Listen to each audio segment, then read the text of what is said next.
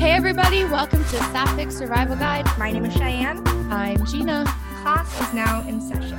How do you define queer style? How do you communicate that you don't want to U-Haul at all? Right, as literally every queer woman I meet hate Geminis. How do I deal with the most devastating breakup I've ever been through? Is it normal to be a lesbian that watches gay male porn? How do you tell someone that you don't like their kissing style? Are pride flag dildos tacky? How do I feel more secure in a long distance relationship? Sapphic Survival Guide. We're happy to be queer to answer your questions.